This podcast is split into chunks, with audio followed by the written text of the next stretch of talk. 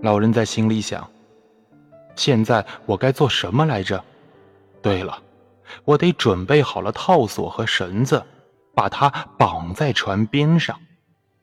就算我这里有两个人把船装满了水，来把它拉上船，最后把水倒掉，这条小船也绝对容不下它。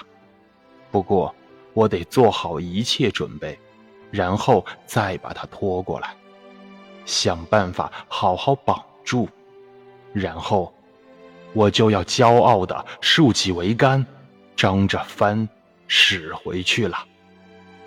想到这，老人似乎又有了无限的力气。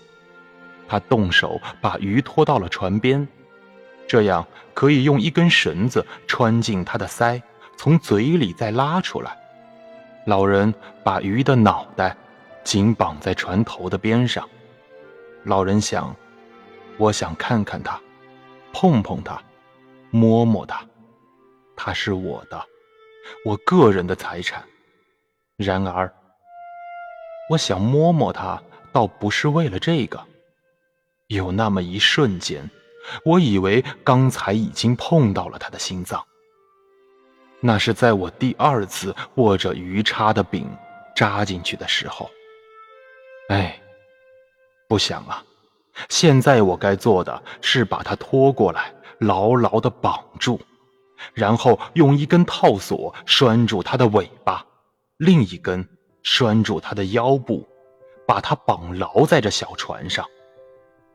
老人喝了很少的一口水，对自己说道：“嗯，动手干活吧，老头。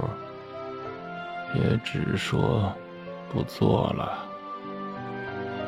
既然战斗已经结束了。”就有好多辛苦的活要干呢。老人说完，又抬头望望天空，然后望望船外的鱼。他抬头望了望太阳，看这样子，晌午才过了没多少时候。他想，而季风刮起来了，这些吊绳现在都用不着了。回家以后，我要跟孩子一起把它们粘在一块儿。